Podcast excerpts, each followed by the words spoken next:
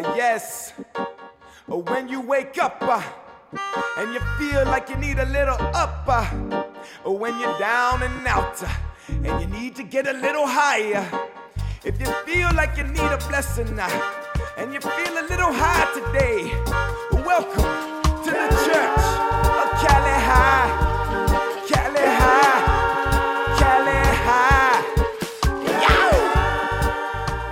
Welcome to Cali High episode 52, 2021, the year in cannabis, a collection of memorable quotes from our guests in the cannabis field. As Cali High starts 2022, we look back at the year that was in the cannabis industry. We talk with three growers, two people from NORML, two CEOs, and a fellow podcaster. We speak with Armin Peronian and Chris Koljan from LA Cannabis Company, Chia Rodriguez of Arcana Flowers, River Chai Farm, and Chaos Herbals, as well as the herb documentary Ladybuds. We speak with Nat Pennington of Humboldt Seed Company about the removal of four dams along the Klamath River, an incredible win for the native peoples of Northern California, as well as Northern California itself. We learn a lot from Ellen Scanlon of How to Do the Pot podcast and Peter G. of Pete's Garden. Then we also check in with Cal NORML and LA NORML's Ellen Komp and Ian Rassman about patient advocacy in a recreational cannabis California. Quite an interesting and informative episode, if we do say so ourselves. Watch it now and please like and subscribe and leave a comment. Thank you very much. Have a great new year, folks. May it be blessed and prosperous. the biggest win for us was uh, Delta 8 and all the other Delta 8 THCs Uh-huh. are not going to be allowed to be hemp derived. And if they are hemp derived, they have to go through the cannabis regulatory process. No, that's So cool. that was a big win. Yeah, Because right now we're having a big problem with the Delta 8 THC. Yeah. And the federal government has recently put out um, their opinion on Delta 8.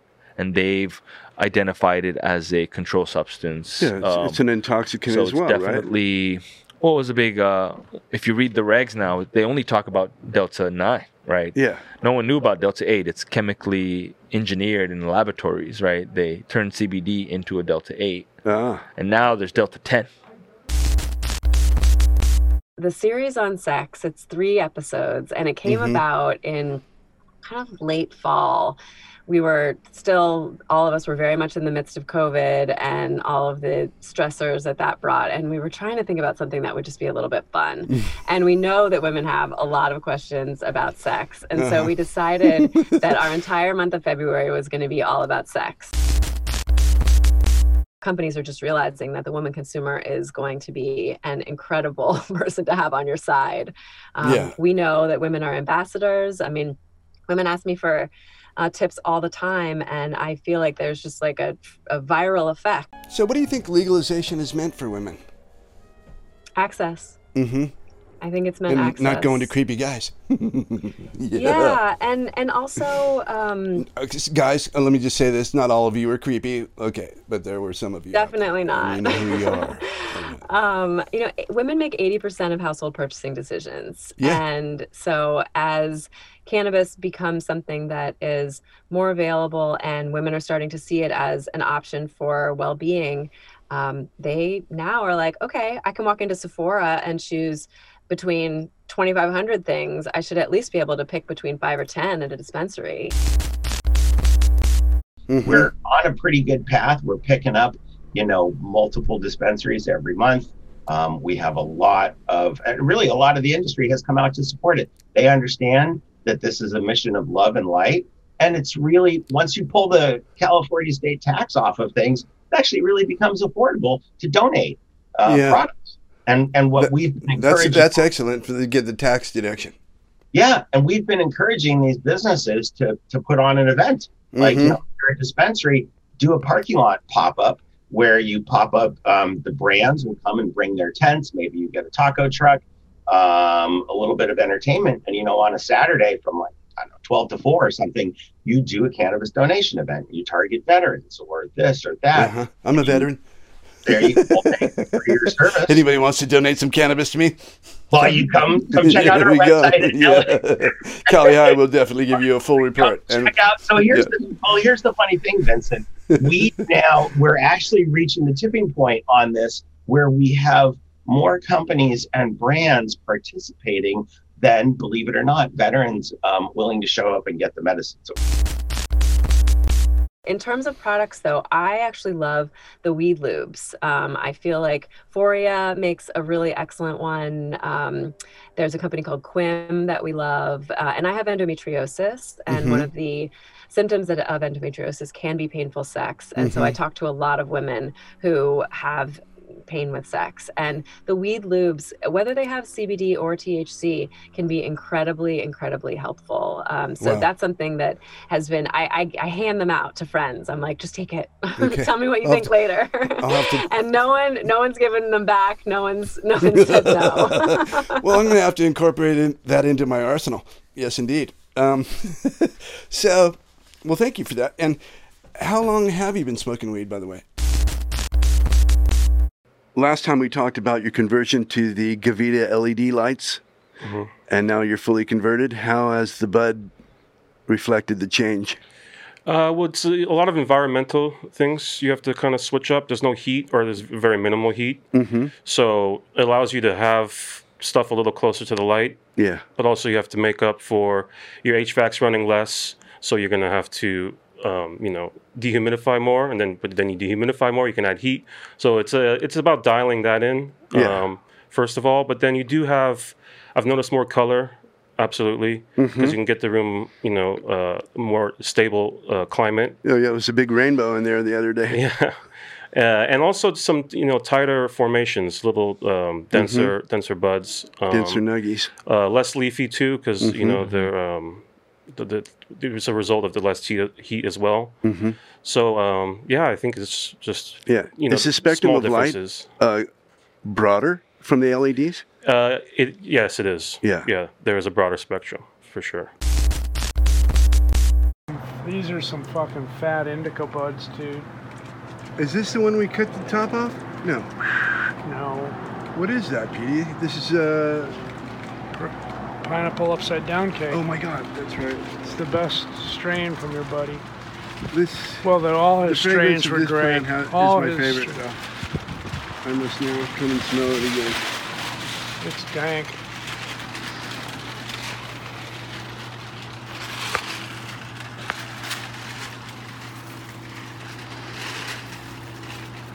It wants two more weeks.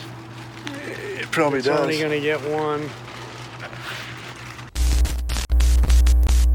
We're actually going to see the the dams come out, and it's going to be unprecedented. I mean, oh yeah, you know, nothing like at this scale has has ever happened uh, in the world. So it's it's a big, it's very exciting. Are you um, going to be there when the first dam is taken down? I'm definitely going to go up there, and there's there's four major ones, and so the mm-hmm. first the 30s, then they finished all four by the 60s, um, mm-hmm. So when that happened, the those spring run Chinook just ceased to exist up there, and they mm-hmm. attempted to have them in hatchery form, but the river so quickly um, degraded because of the conditions created by these dams that the spring Chinook, which need kind of cleaner, colder water, would would not survive. I hear that we talked about it a little bit, but Men- Mendocino is going to be classified as its own appellation, right? And oh well, there's that Origins project happening mm-hmm. at um, yeah, um, a little higher level than just just the county. The Origins project is for California. I think it probably will eventually branch out into other helping other states. I think they are, are doing some consultations with that. But yeah, yeah, um, yeah. the the Origins Council is where the appellation piece comes in, and so. Uh-huh um, and are they? Yeah, who is the Origins Council? The Origins Council is made up of um, a variety of.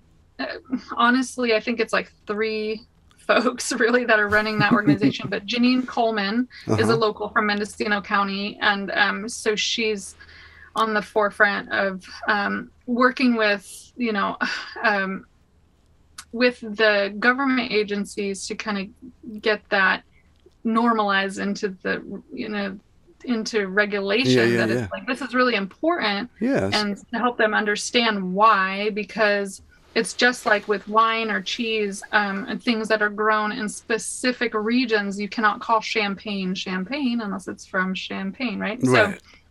Bordeaux. um, similar kind of thing with cannabis yeah. yeah.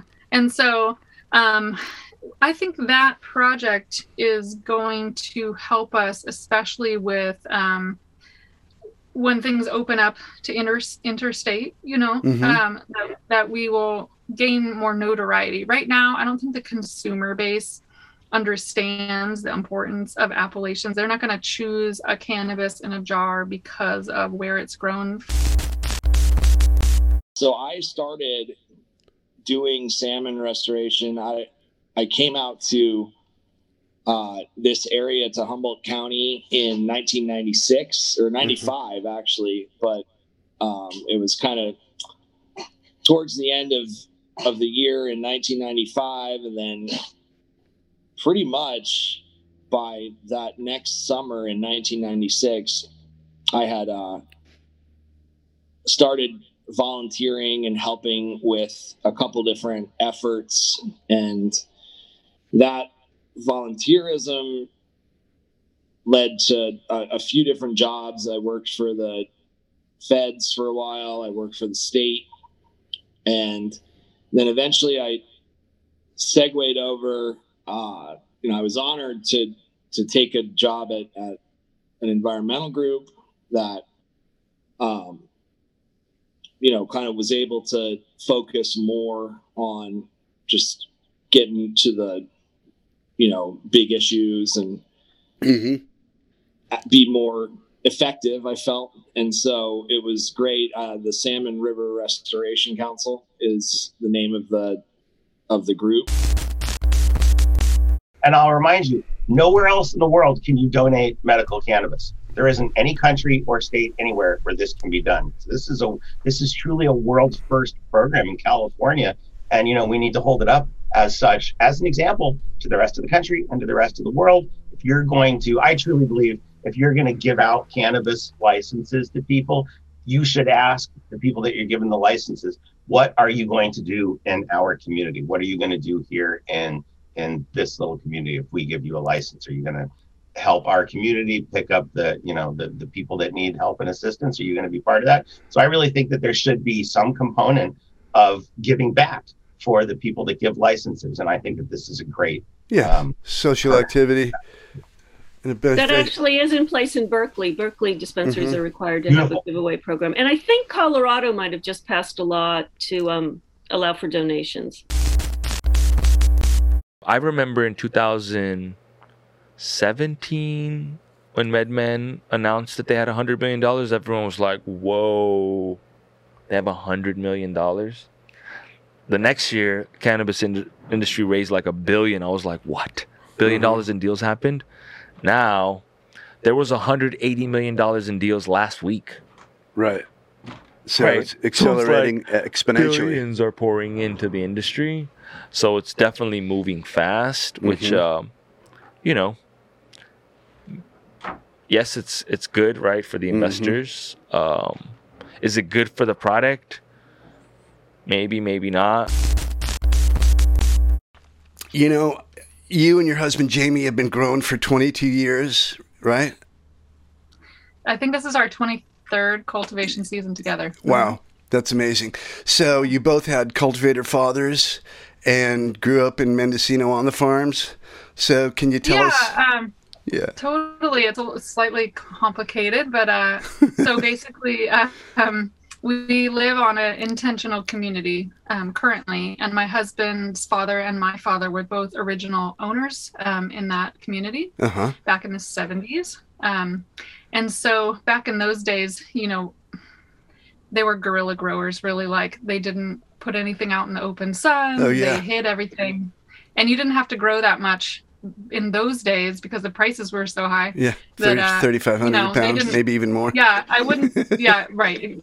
Up to 5,000. Up to you know? five grand if it was like the kind, right? Yeah. Yeah, and so you know, they didn't have what I would call like a farm. They had just like a few plants here and there, you know. so a little bit different than these The days. But yeah, that's how we that's how we got here. Yeah. Um,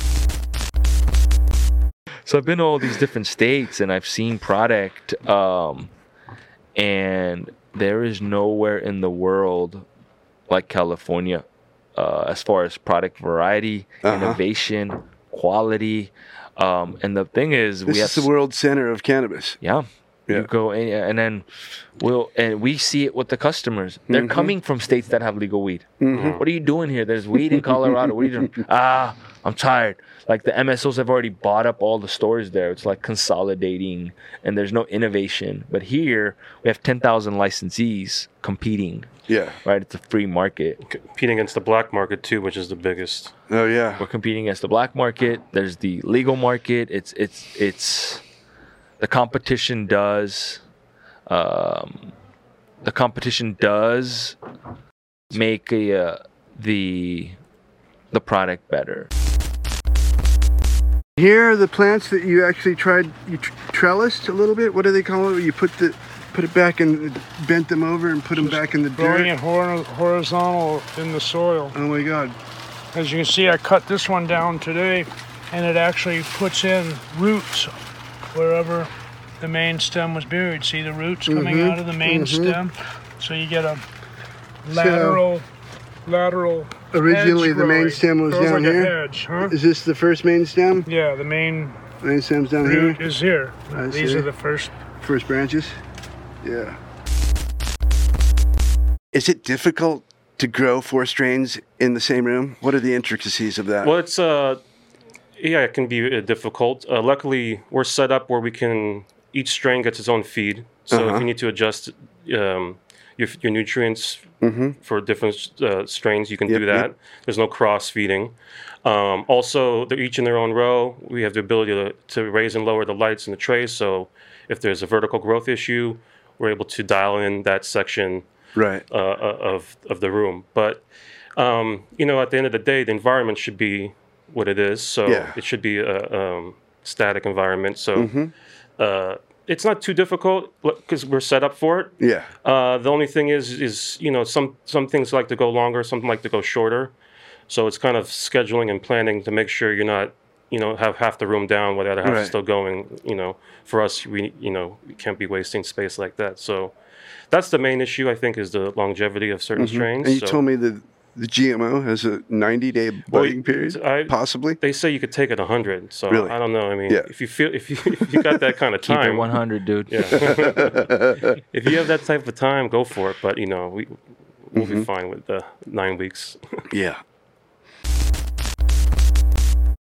What is you know I was I was looking on your website and I found this little term here, Dragonfly Earth Medicine Certified Pure Certified Permaculture Farm. Yeah, so I don't have that certification on my farm, but in Mendocino Generations, um, we have a maybe a handful of people, maybe like seven farms that have that certification in our group. Um, Mhm. And basically, Dragonfly Earth Medicine certification is a biodynamic, uh, well, sorry, permaculture certification.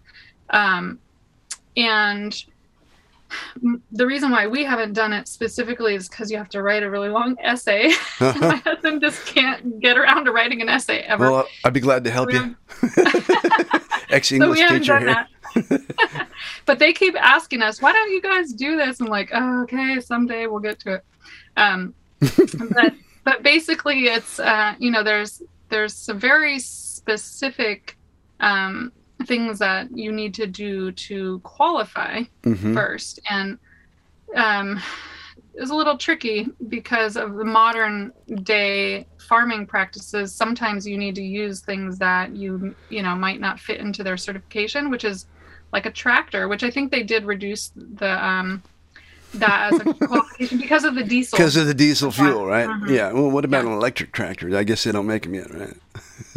Yeah, I wish that would be cool. Maybe our upgrade will that'll be a Tesla tractor. Mhm. Um, but yeah, so you know, so little things like that that we do implement on our farm Mhm. that don't quite fit into into that. So Yeah. we'll see. We do have chickens and we have worms and we do our own composting. We try to make our, you know, a lot of our own soil. We have a, our farm is a 10K. So it's, you know, a lot of square footage to try to make soil, but we do a lot of hugelkultur, Uh-huh. um, which is a term you'll see around, which is a German um, farming technique where basically you layer like logs and then you put wood chips and compost and newspaper even and straw and then you just keep making garden lasagna and you just Yeah, yeah. layer and layer and layer and every you know every time you you just keep adding more stuff on top um, throughout the season and especially in the winter and um, that produces you know a, a nice area for the microbiology to live Mhm. and creates you know um, nice healthy soil and Mhm. so we do a combination of hugelkultur native soil and um, boxes uh, on my farm so Mhm. you know there there's a little bit of issues there with Yeah. pots they don't particularly like pots in that certification but i think it's a great thing especially because our whole mission with arcana flowers on my farm specifically and most of the farmers and mendocino generations and really the regulations force you to grow beyond organic Uh-huh. because the testing is so rigorous Absolutely. you're very um, you have a very narrow spectrum of products you can use and and things like that and you have to be cautious even about the gloves you wear when you're trimming it Oh, comes wow. down to that um so you know it's really forcing people to look at all their inputs all the things that they use on their farm um and that cannabis comes out obviously quite clean because we have the most rigorous regulations around testing than any agricultural product So we have to really um, turn our supporters out at the local level, uh, asking for safe access to this. Uh, consumption rooms. Now that Mhm. COVID's just about over, we hope, um, we want to start advocating for more places where you could go and consume it in public. Because I mean, how legal is it really if you can go into a store that looks more like a bank, buy your little stash, and go home and smoke it? If your landlord lets you smoke it in your apartment, which a lot of cases is not true. Or your Um, wife. And it's just so anathema just a- to the whole social aspect of cannabis that we know we love to share it together, smoke it together. I see your Bob Marley poster, you know, go to your reggae concert and smoke it, you know. Absolutely. That's what it's about, you know. But the city of West Hollywood, after they put forth the first consumption lounge in the whole country, decided that they were going to implement a no smoking uh, ban in all multi-family units. So that's condos, apartments, anything but a private house. They were going to put a smoking ban, including medical cannabis, vaping, everything. Um, so, you know, like what Ellen said a minute ago, can you imagine like going into West Hollywood, of which there's plenty of dispensaries, and buying your product? Now you know you're not allowed to smoke it on the sidewalk. You're not allowed to be out in public with it. See, and you can't smoke it where you bought it.